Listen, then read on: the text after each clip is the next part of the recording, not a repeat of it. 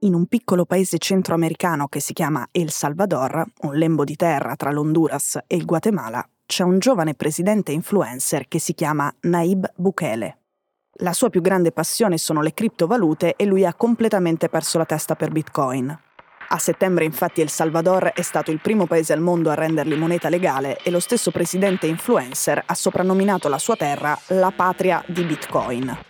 Questo, attenzione, in un paese dove il 70% della popolazione non ha mai usato neanche i più semplici e antichi servizi bancari e addirittura il 50% non ha proprio accesso a internet.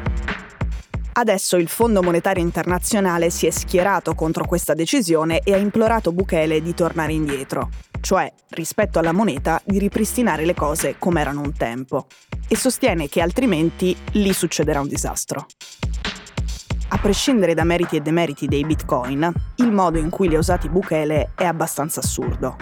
Le cose sono andate male, ma lui ha risposto ai problemi generati dalle sue politiche sui bitcoin semplicemente con più bitcoin.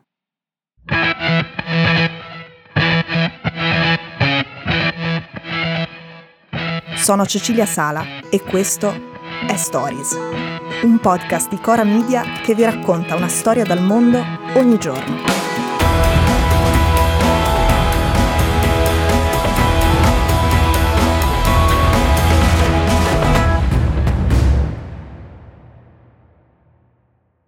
El Salvador ha 6 milioni e mezzo di abitanti e il suo presidente ha 3 milioni di seguaci su Instagram, 3 milioni su Twitter e più di un milione su TikTok. Lui è stato definito il primo esempio di populismo Instagram, ma nel giro di poco è diventato il primo esempio di autoritarismo Instagram, come ha scritto Foreign Policy. Ci sono un paio di cose da spiegare. Uno, perché usiamo la parola autoritarismo per descrivere Bukele. Lui ha vinto le elezioni spazzando via i due storici schieramenti di destra e di sinistra con il suo partito Nuove Idee. Un nome parecchio vago e infatti su molte questioni di rilievo non si sa bene che posizione abbia. Poi ci sono state le elezioni parlamentari e la situazione è diventata preoccupante.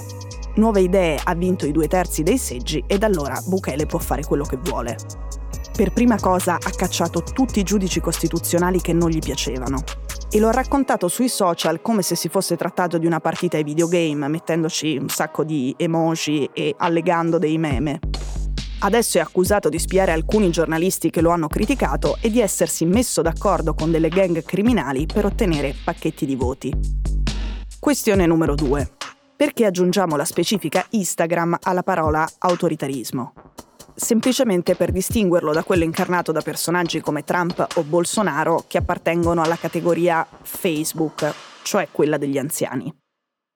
Il Washington Post infatti ha scritto che il presidente di El Salvador è forse il primo tipo di uomo forte capace di parlare agli utenti di TikTok, i giovanissimi. Bukele è un millennial e i suoi modelli sono figure eccentriche molto social come Kanye West o Elon Musk, che in particolare è il suo mito assoluto. Poi Bukele usa come immagine nel profilo una sua foto con gli occhi laser, che è il segno con cui si riconoscono gli appassionati di Bitcoin. E spesso cambia la bio dei suoi profili da presidente di El Salvador a imperatore di El Salvador o dittatore più cool del mondo mondiale. Di sé dice di essere uno che vive nel futuro.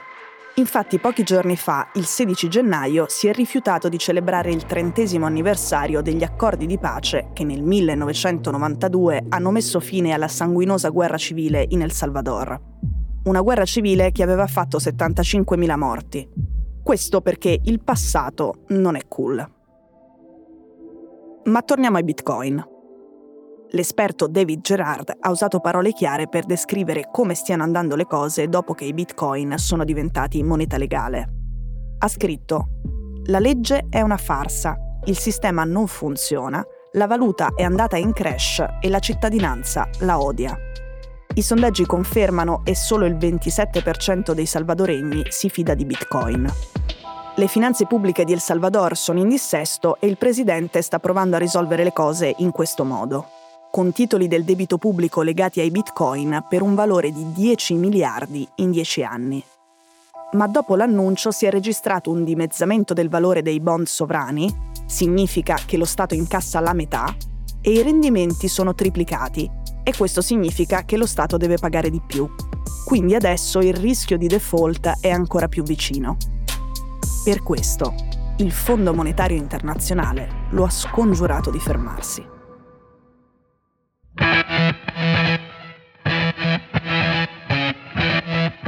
Stories è un podcast di Cecilia Sala prodotto da Cora Media.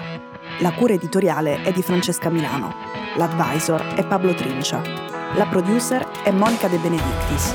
La post-produzione e il sound design sono di Daniele Marinello. La sigla e la supervisione del suono e della musica sono di Luca Micheli.